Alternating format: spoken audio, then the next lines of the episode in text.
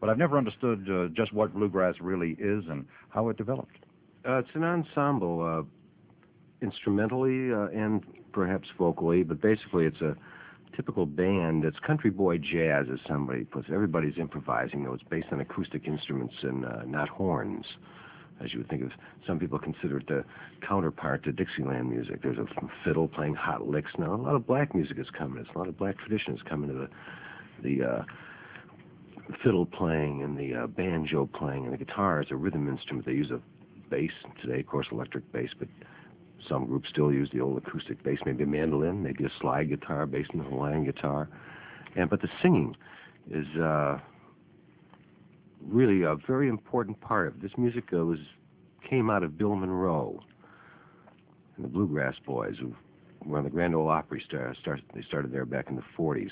And his high tenor, that lonesome wail, again, that restrictive sound of the voice, singing these very high keys, this high lonesome sound, you might say and uh, then of course in the gospel music, religious music, and uh, but this always upbeat kind of jazzy kind of feel. Well, Ben brought us a recording by the Stanley Brothers. Are they a bluegrass band or yeah, what? Yeah, definitely bluegrass band. Right yeah. in the middle of the bluegrass tradition. Well, they're more on the traditional side uh, compared to what's come along later. People like the Country Gentlemen, but at the time they came out, it was a big modernization of the old mountain fiddle and banjo style, and. Uh, Carter Stanley is now dead, and uh, the group is fading out a little bit. But at their time, they were, uh, along with Bill Monroe, one of the best examples of. Uh, if I could just uh, say, say one thing here, I remember playing with them, and I was playing bass. Uh, and with, a, with and Carter looked around me. I was slapping the bass, and they, to back up what Ben said, try to keep a little traditional.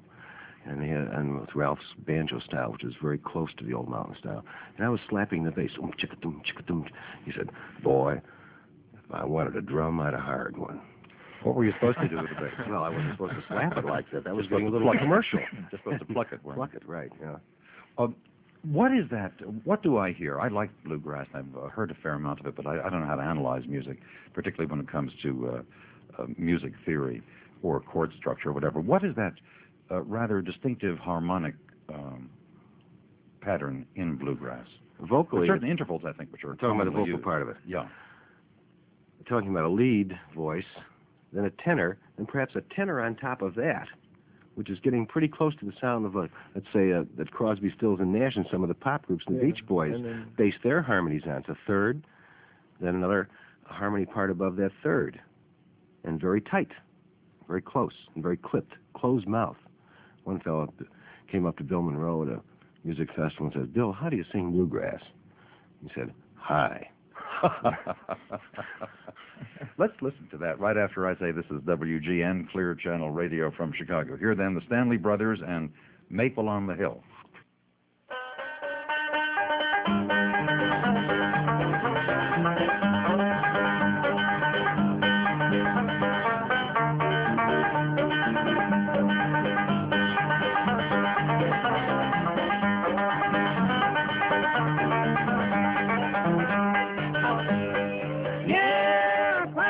Country day stood a maple on the hill.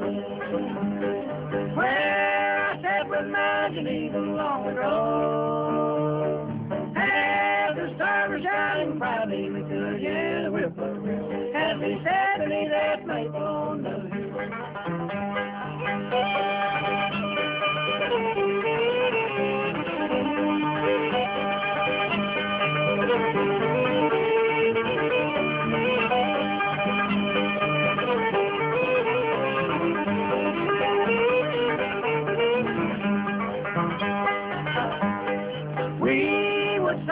song together while the birds had gone to rest. We would listen to the murmur over the rail. Well, you love me, love, darling, and you did those starry nights as we sat beneath that maple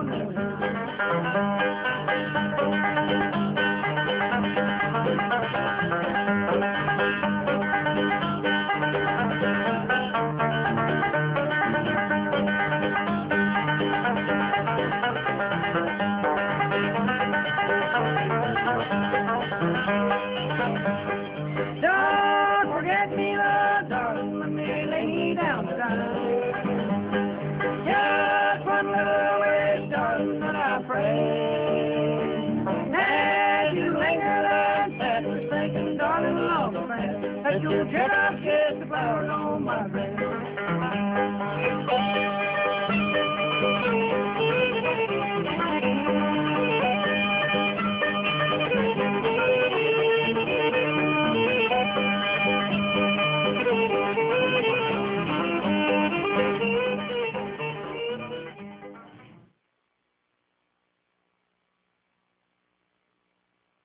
We have as our distinguished guest, and he'll be arriving.